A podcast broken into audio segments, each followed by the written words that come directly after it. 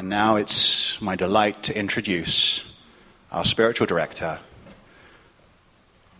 a mentor and advisor of consciousness and love in this community, Reverend Dr. Patrick Cameron.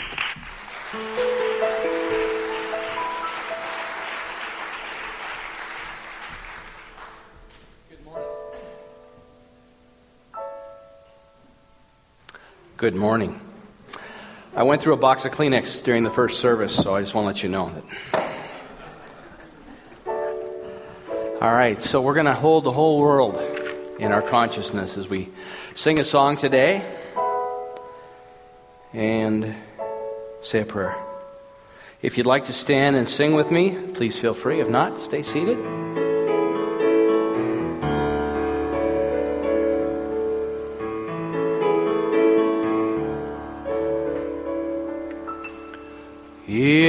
This very room, there's quite enough love for all the world. And in this very room, there's quite enough joy for all the world.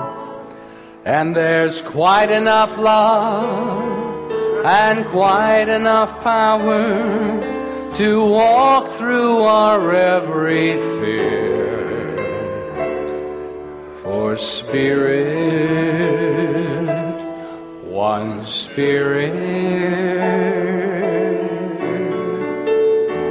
is in this very room. In this very room. This very room. Let us come together in that beautiful knowing one life, perfect life, God's life. And that life is our life in every moment. And so we gather today, first and foremost, in remembrance and celebration and recognition of that. And knowing that as we stand in that together, as we bring ourselves to this present moment awareness, that we are a blessing everywhere we are a blessing for this community, for Edmonton, for Canada, and for the world. So let us know that, that the, the vibrant, resonant expression of unconditional love for self and for others radiates out from this space and touches lives we can't even imagine in that unspoken way. It is powerful and beautiful and wonderful. And so I just give thanks, standing in that flow of life, that divine vibration of the Most High. I know every good thing necessary for each and every one to realize in each and every moment is made clearer and clearer and clearer. For this I give thanks, and I invite you to say with me, and so it is. Thank you, Brown. Thank you, Carmian. Thank you, Carla. Thank you, all the guys and gals of the band. So uh, today it's it's um, it is Labor Day weekend, and we are celebrating today. And celebration of good work is what uh, I wanted to share with you today. There's a beautiful uh, poem, there's a poem written at the Pathways of Roses by Christian Larson. I think I called him Anderson at the first series uh, service, so we'll call him his right name. Uh, but he was a, a writer and, and, mystic and teacher years and years ago, and he wrote a beautiful poem in Pathways of the Roses. And I want to share that with you to begin our conversation today. To live always in the secret place of the Most High, to think only those thoughts that are inspired from above, to do all things in the conviction that God is with us, to give the best to all the world with no thought of reward to leave all recompense to him who doeth all things, to love everybody as God loves us, and be kind as he or she is kind, to ask God for everything and in faith expect everything, to live in perpetual gratitude to him or her who gives everything, to love God so much that we can inwardly feel that presence and I are one. This is the prayer without ceasing, the true worship of the soul. So when we talk about work, I think that's a wonderful that's a wonderful expression. That guy is so excited about hearing what I have to say, he can't stand leaving the room. That's okay. I'll give you a CD afterwards. It'll be all right. That's the story I'm making up about that anyway. Don't you love it when somebody just wants to be in the room so bad they'll scream and kick and holler? So our work, our work is really as metaphysicians, as people that, that, that you know, there's an artistry to what we do uh, that calls us to, to do it. And, and to be able to shift the perspective, our perspective on things as they appear, um, is important.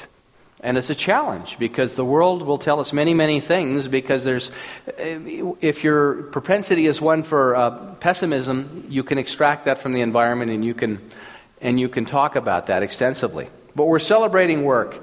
One of the things that poet David Whyte writes about in, in his work is he talks about, as a young man, having the vision of of one day he would speak before a, a, an audience. He would be an orator, and he didn't know what it was. He was 11 years old. He talks about sitting on a, a stone wall as a young man in northern England and, and talking about this call and this sort of this nudging forward. And he didn't know what it was all about, but he saw himself one day speaking before crowds of people. He's an amazing, amazing presenter, and I love him. He's an artist, he's a poet, and he uses his poetry to help shift consciousness on the planet, which was what I love because I think that, you know, when, when we get into a box, one of the challenges with what we do is we have this thing called the science of mind and religious science.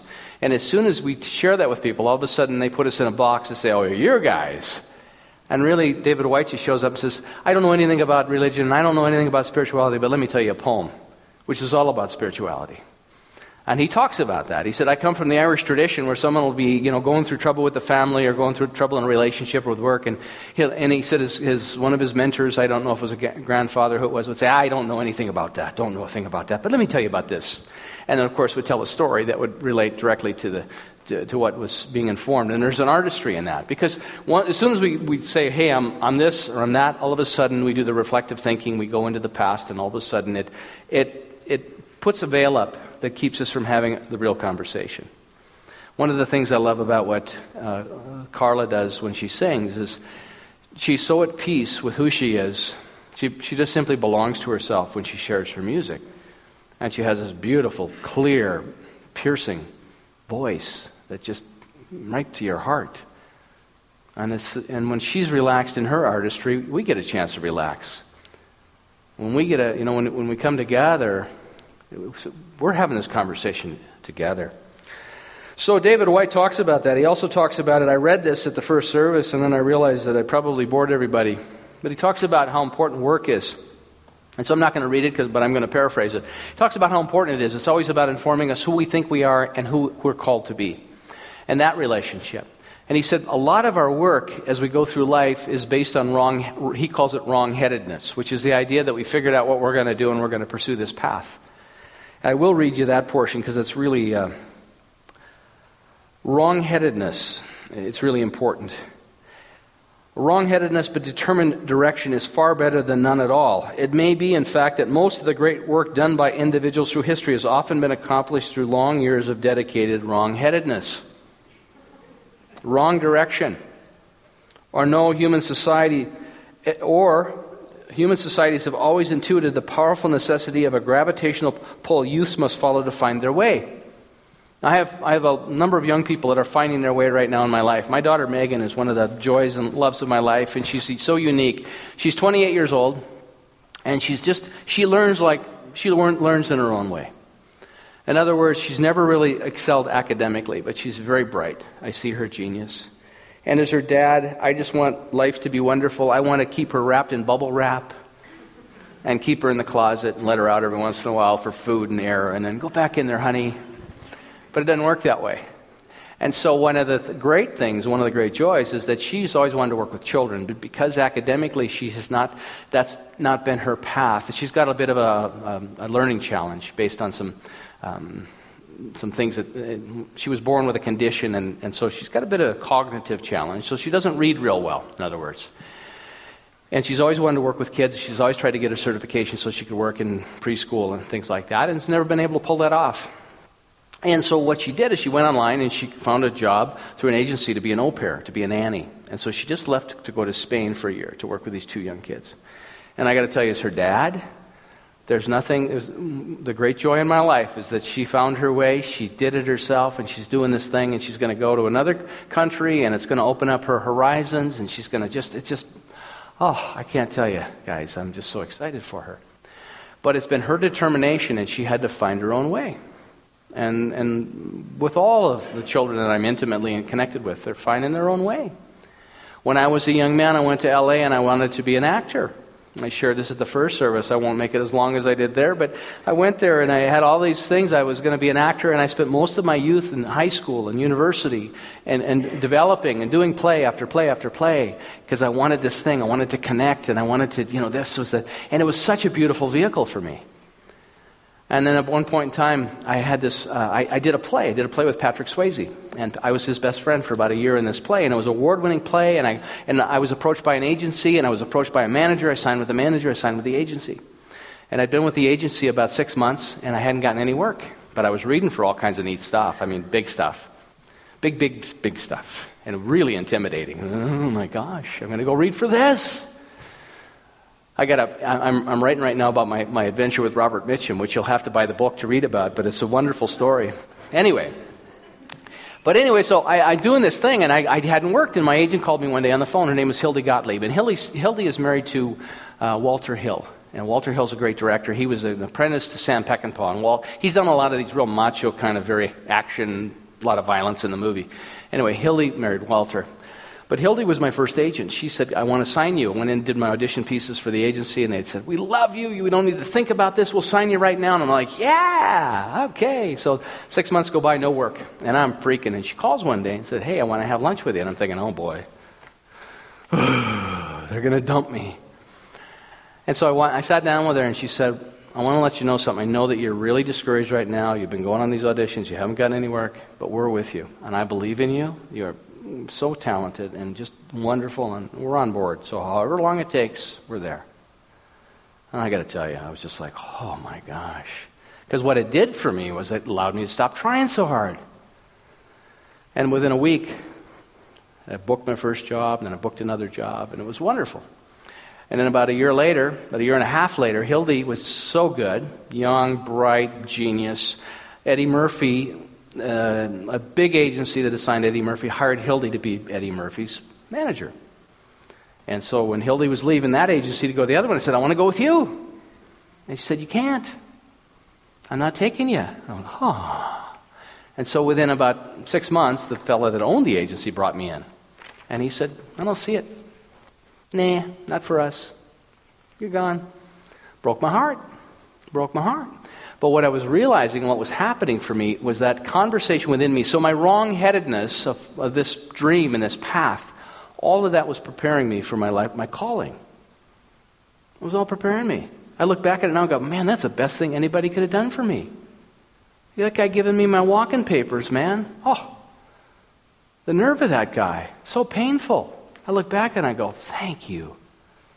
Because the thing that was happening for me is I was doing more and more work and getting more and more immersed in it, I was becoming less and less happy. And I thought, this is weird.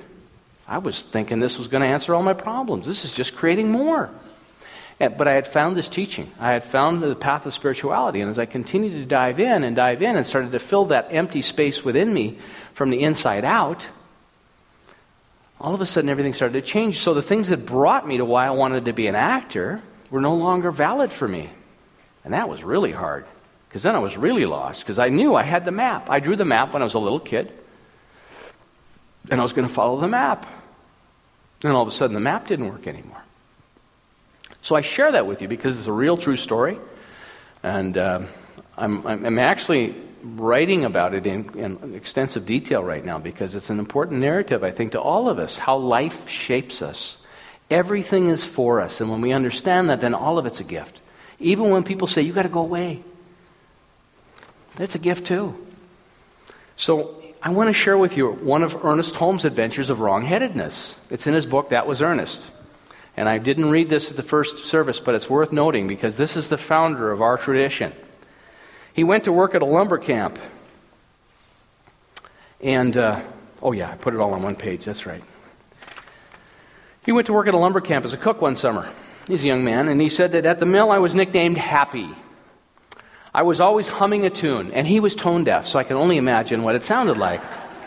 You might catch a few words of it and tell, and, and, and, tell which tune, but really nobody knew what the tune was because actually I couldn't carry a tune. It was hum, hum, hum, whistle, whistle, whistle. This combination irritated Big Pierre. One Monday morning, now he, he was in Maine, so very close to the Canadian border. Uh, this combination irritated Big Pierre. One Monday morning, as he lumbered into the mess hall, red eyed and short tempered, Big Pierre was a French Canadian, a veritable mountain of a backwoodsman, a real life Paul Bunyan, whose six foot nine stature towered over everyone, even sitting down. And Ernest was very small. He was five foot three, with his heels on. Okay? But this one day, he was in no mood for, to confront anyone who was happy. Do you know anybody like that? He picked me up by the seat of the breeches and he held me at arm's length, facing his little deep set seated, deep set, beady eyes in their forest of black beards, spilling the porridge that I was carrying all over the latest clothing, bequest from my next oldest brother. Ernest was the youngest of nine boys, so he, he said I always had plenty of clothes because there were plenty of hand me downs. Hoppy, he bellowed, cut out that damn whistling or I'll stomp you like an ant. And he dropped me face down in the widening pool of oatmeal to the great delight of everyone present. Anger welled up within the small pack. He's like a hurricane. You big moose, I shouted. It's a good thing my father isn't here. Ha! scoffed Goliath. Dot, little peanut. That did it. He might ridicule me, but not my father. I kicked him on the shin and headed down the long hallway. Letting out a roar like a gorged bull, he headed in hot pursuit. I was no match for the, the giant steps. The giant bent down to pluck my pudgy legs from under me, and he, we ran out of the moving room at the end of the building simultaneously. I reversed field and scurried back between his legs as he lowered his head, collided with the stone wall like a battering ram. He stood to his full height and turned around, and his eyes had a glazed expression. I turned and faced him, and I said, Curse you! You will fall flat on your face. I cried, and he did. Straight out, all six foot nine of him, with three feet of arms stretched out at my feet. Someone at the table, table had called, Timber! Just in time, and they had all the healthy respect for my word from that day on. I began to have some inkling that the word of man is creative, always creative. But we do not create destruction in anger. It was one of the few times I really let anger explode. And that's our founder. Okay? now, he didn't go on to be a cook the rest of his career, but he was discovering the principles as he moved along. And it's an amazing story. It's, it's a book called that, that Was Ernest, written by somebody that was. Uh, um, chronicled his story. Reginald Armor wrote the book, and Reg worked with him for years. But we've all had experiences everything, if everything is for us, then everything we, we step into is for us, informing us. And that is this perspective that we can bring to the world. And so we're doing this 9 11 event, and I think it takes courage to step up in the community and say, you know what, we're looking at this, and how do we make a difference in the world? How do we continue to elevate the conversation? How do we bring a different perspective to it? Not that we endorse it and not that we support what happened, but how energetically, at the level of at the deepest level of consciousness, can we free ourselves to move forward? What was happening for me is that when I, I talked about my career as an actor, the guy that had the most clarity around the situation was the agent that said to me, because what he was doing was answering that discontent, that prayer that I had going on, and said, Golly, I thought this was going to be it. And this isn't it. And that was so inconvenient because then I had to figure it all over out all over again. What, what, is this, what is this about? You know, one of the big questions that comes up for a lot of people as we come to this, this idea, and there's workshop after workshop. If you ever want to fill a workshop, tell people that come and I'll, we'll, we'll collect our divine purpose together. What is, the, what is my purpose? Your purpose may or may not be connected to your career. Your purpose may not be a career activity. What I think and what, what Christian Larson wrote in this beautiful poem is what my purpose is. But I can't speak to where your purpose is and where you are. Your journey is your journey. You could have come no other way. You can go no other way. So until we extract from the environment and from the situations that which is most precious, precious so that we can be the best possible divine expression of life wherever we are, we're going to keep having the experience over and over again. That's been my experience. And, and we've got to learn it in our own time, in our own way.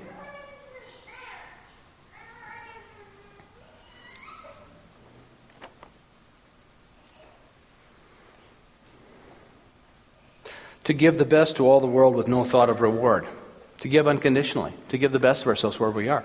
See, one of the things when in, in, in David Whyte talks about youth, one of the things I noticed because I hired and fired many, many people in my career as a contractor, I didn't have the luxury of bringing some along really slowly. If you couldn't hit the ground running with me, it wasn't like I had this apprentice program and the government was funding it. Seriously.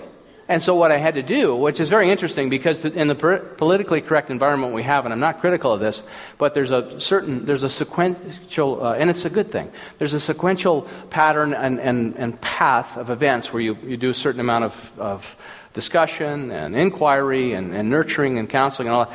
I didn't have the luxury of that. I was a one, two man shop. If somebody couldn't cut the pieces and get them assembled fast enough, we weren't going to make any money.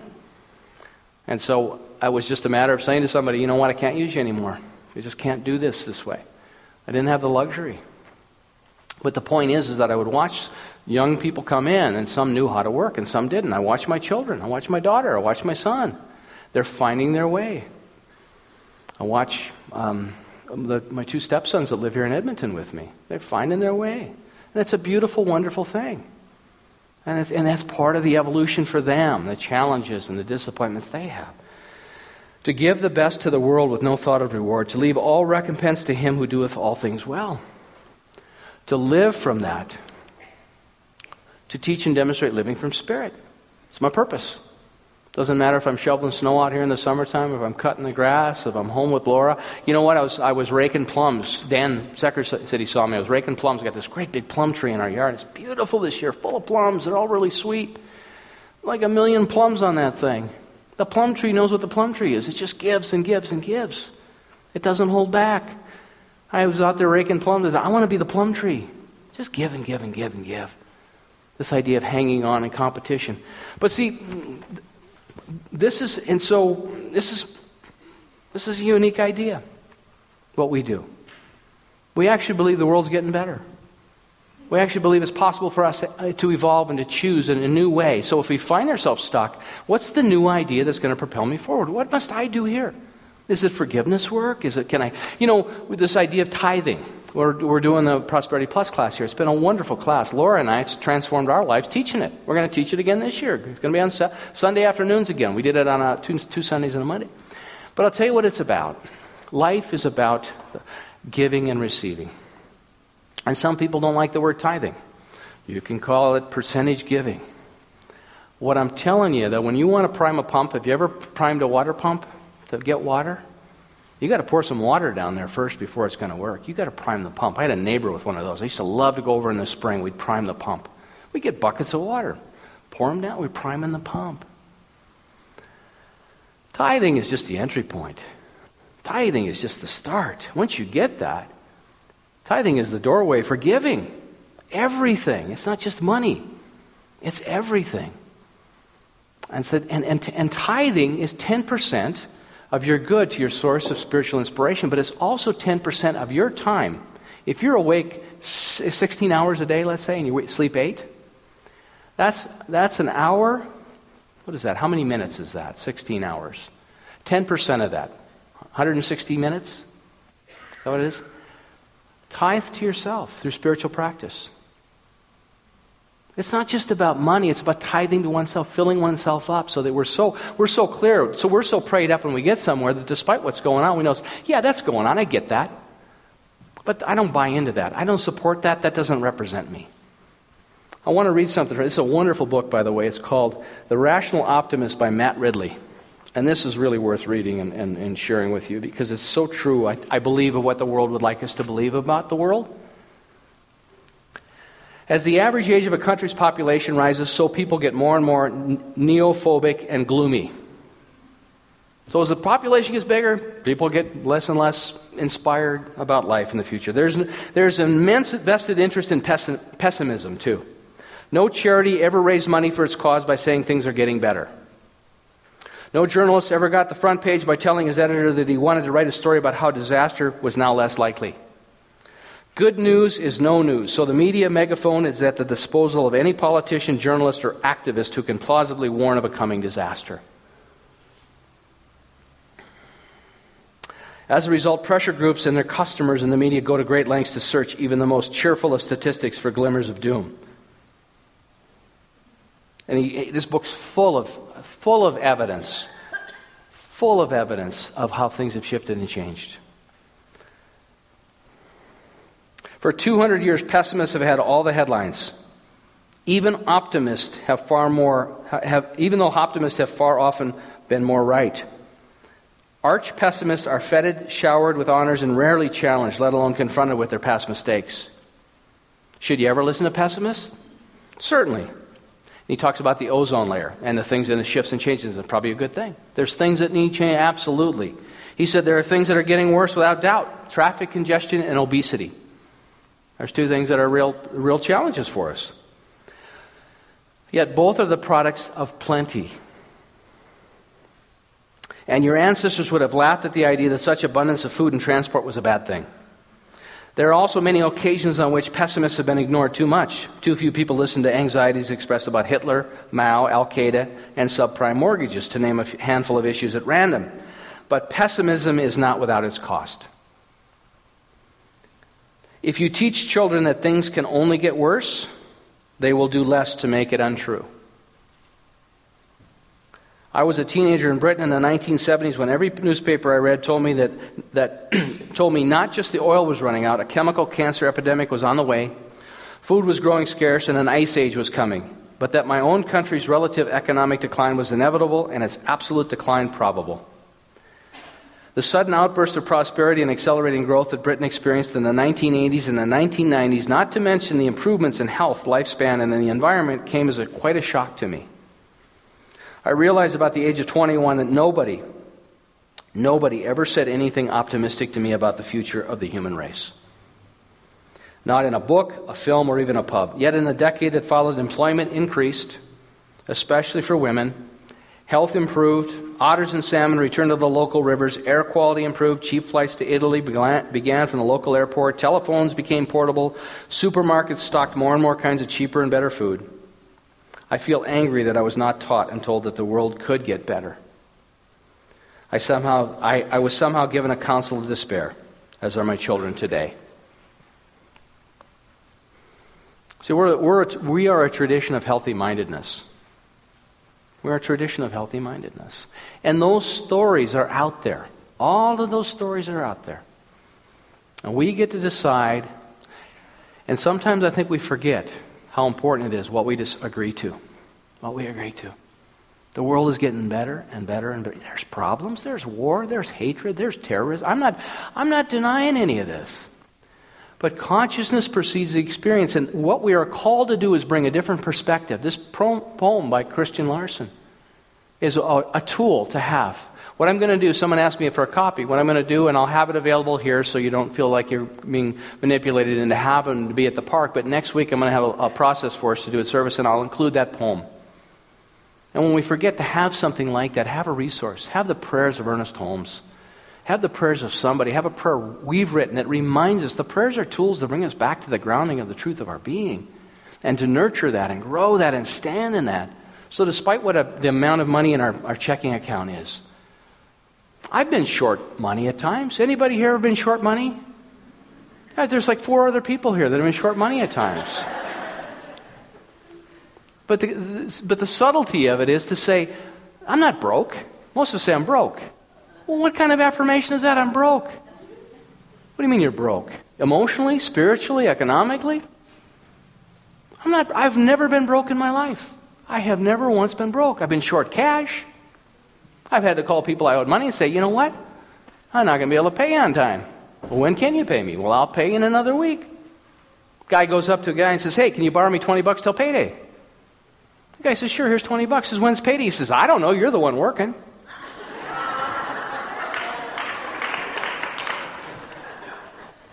I'm going to try that next week. I'm going to be down at City Hall. If I can raise enough money doing that, I'm, I'll, I'll, be gone. You guys, I got, I'll have another job, and I'll let you know how it goes.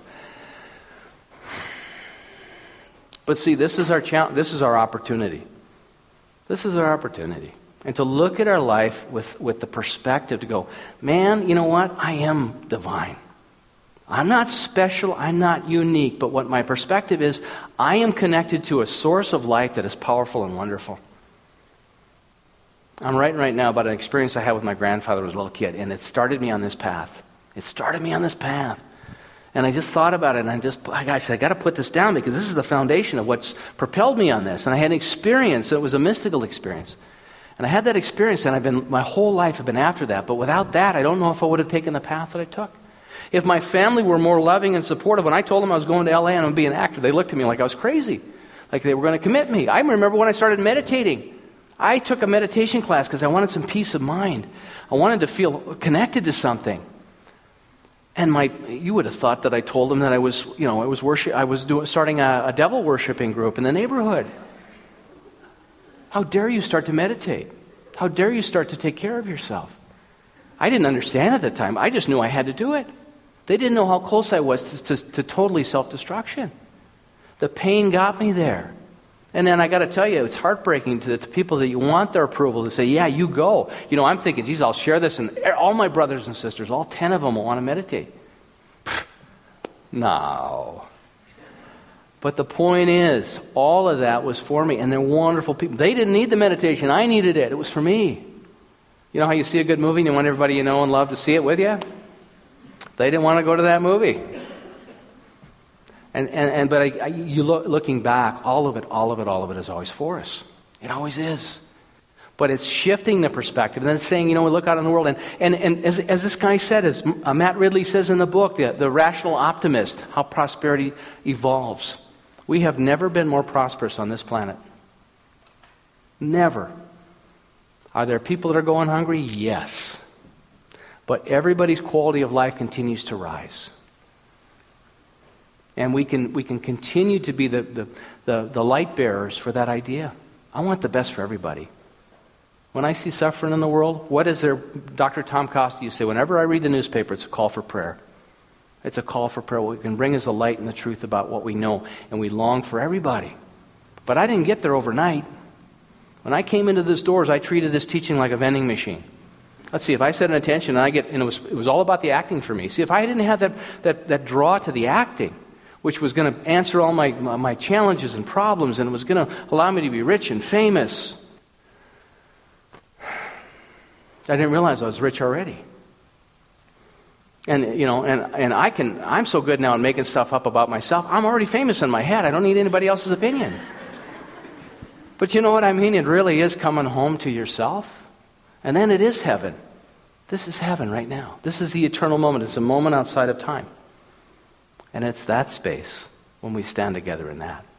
And then the ideas that want to. See, I was so scared growing up. I never had. I, I, I, am amazed anything came through. Because when we're scared, we go to that. The, the blood goes to the, to the back of the brain, which is protection mode, survival mode. When we meditate, that frontal lobe is, is, is full of blood, it's alive. And that's where creativity starts. That's where the, the loveliness, the beauty, that's where the songs get written. That's where the poetry comes from. I want to live there. Because when I live there, then the things that want to be expressed, I'm, i can get out of the way and let them be expressed.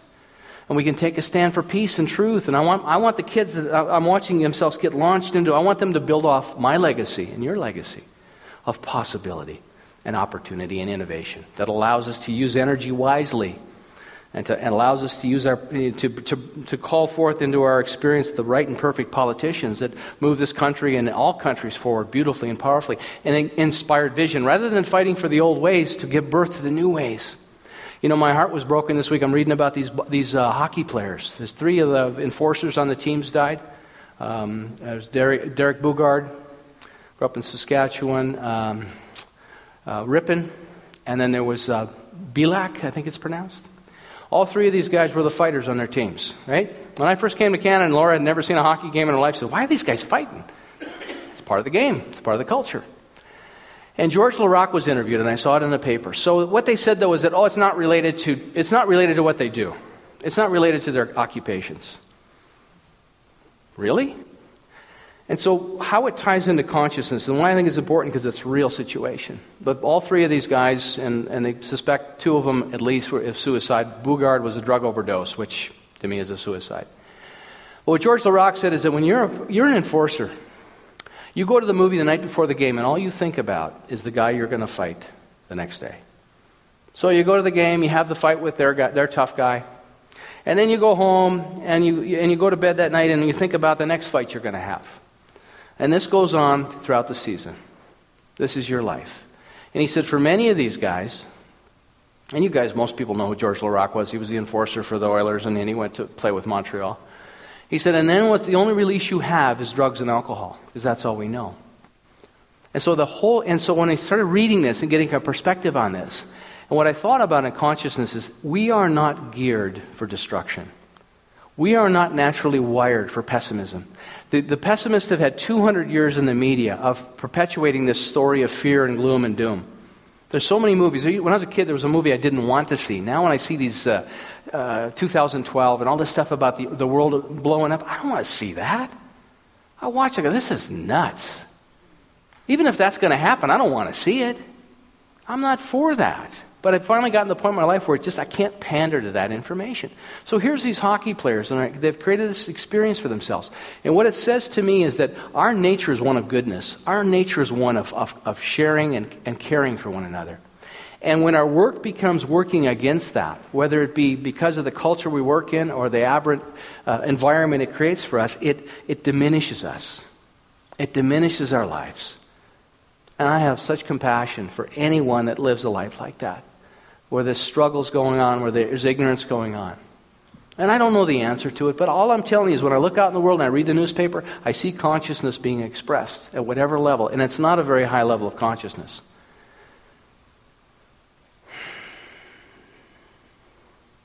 And so I get to choose how I, uh, how I interact with that. So when I see that, it calls me to prayer.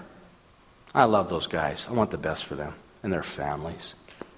You know, George Laraque says we take away the fighting, then all these guys are going to be out of work, and that'll create more problems. And, and maybe it will. So I don't know the answer. But what I do know is consciousness precedes experience.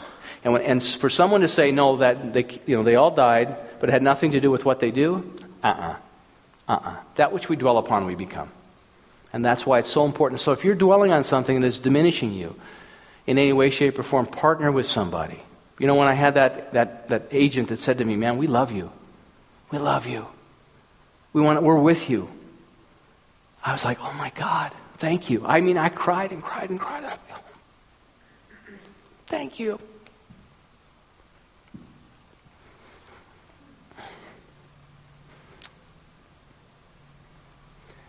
So I'm telling you right now, I love you. And I thank you for your love. We get to come together and we have this different communication. And I mean that from the healthiest and most wonderful way possible. And I believe in you. And I, I, believe in the world, and I believe in our future, and I believe in the spiritual practice. It isn't about in a religion, it's about recognizing good wherever it is and celebrating that. And being a beacon of light and a tower of strength. And we're not about a religion, we're a, we're a way of life. And I love that. I couldn't do this any other way. If I had to save you guys, oh, forget it. Not because I. because you're not savable. It's not my job. God, if I had to have all your answers, man, oh man, forget it. That's not my job. My job is to continue to grow bigger me. Just grow bigger me. God, wherever I'm limited, whatever I need to know, please inform me and instruct me. That's the great news and the bad news because some days you get tired of it. You know? But it's, it's, it's such wonderful, worthwhile work. And I know that I've held the space for my children and the people I love so that they can have their own experience with it. So when they come in and go, Oh my God, what happened? I can say, Tell me what happened. Tell me what happened. I remember when Laura and I got married, and, and her mom got really upset because I was so excited after the wedding, and I threw everything in the back of my truck to haul home after the wedding, and stuff's flying out of the truck on the way home, cards and stuff from people. And oh, I had no idea. I'm just all excited. I got home, and, and, and Laura's mom was just fit to be tied because she'd stopped and she's off in the cornfield picking up uh, envelopes and stuff. I said, Where you been? She comes by 45 minutes later. Oh my God, I had no idea. I was oblivious. And so I'm feeling bad, and my brother's with me. He came as my best man, my brother John. And he came, he was a generation behind the ones of us that plowed the ground with my mom and dad, so he had a whole different, he had a little lighter perspective on all of it. And, he, he's, and, and so he's standing there, he's watching Laura's mom go at me and, and watching me, and I'm taking it all in and feeling bad. And finally, John, after, after Laura's mom went in the house, John goes, Man, wasn't that great how mad she got? I thought, yeah, thanks. That's all I needed. Because it was just her getting matched. Of course, you had every reason to be upset. And, um, but it lightened my load. And I, and I thought, thank you, John, for saying that. And then we both laughed. It's all about perspective. It's all about bringing the best of ourselves to life and to the world. And so I thank you. I love that about you. I love it because you're bright and you know what needs to be done. And if you don't know, you're smart enough to say that something within me does know, and I let that lead my way, and I let that reveal itself. And it's best, re- where are you going? It's best revealed.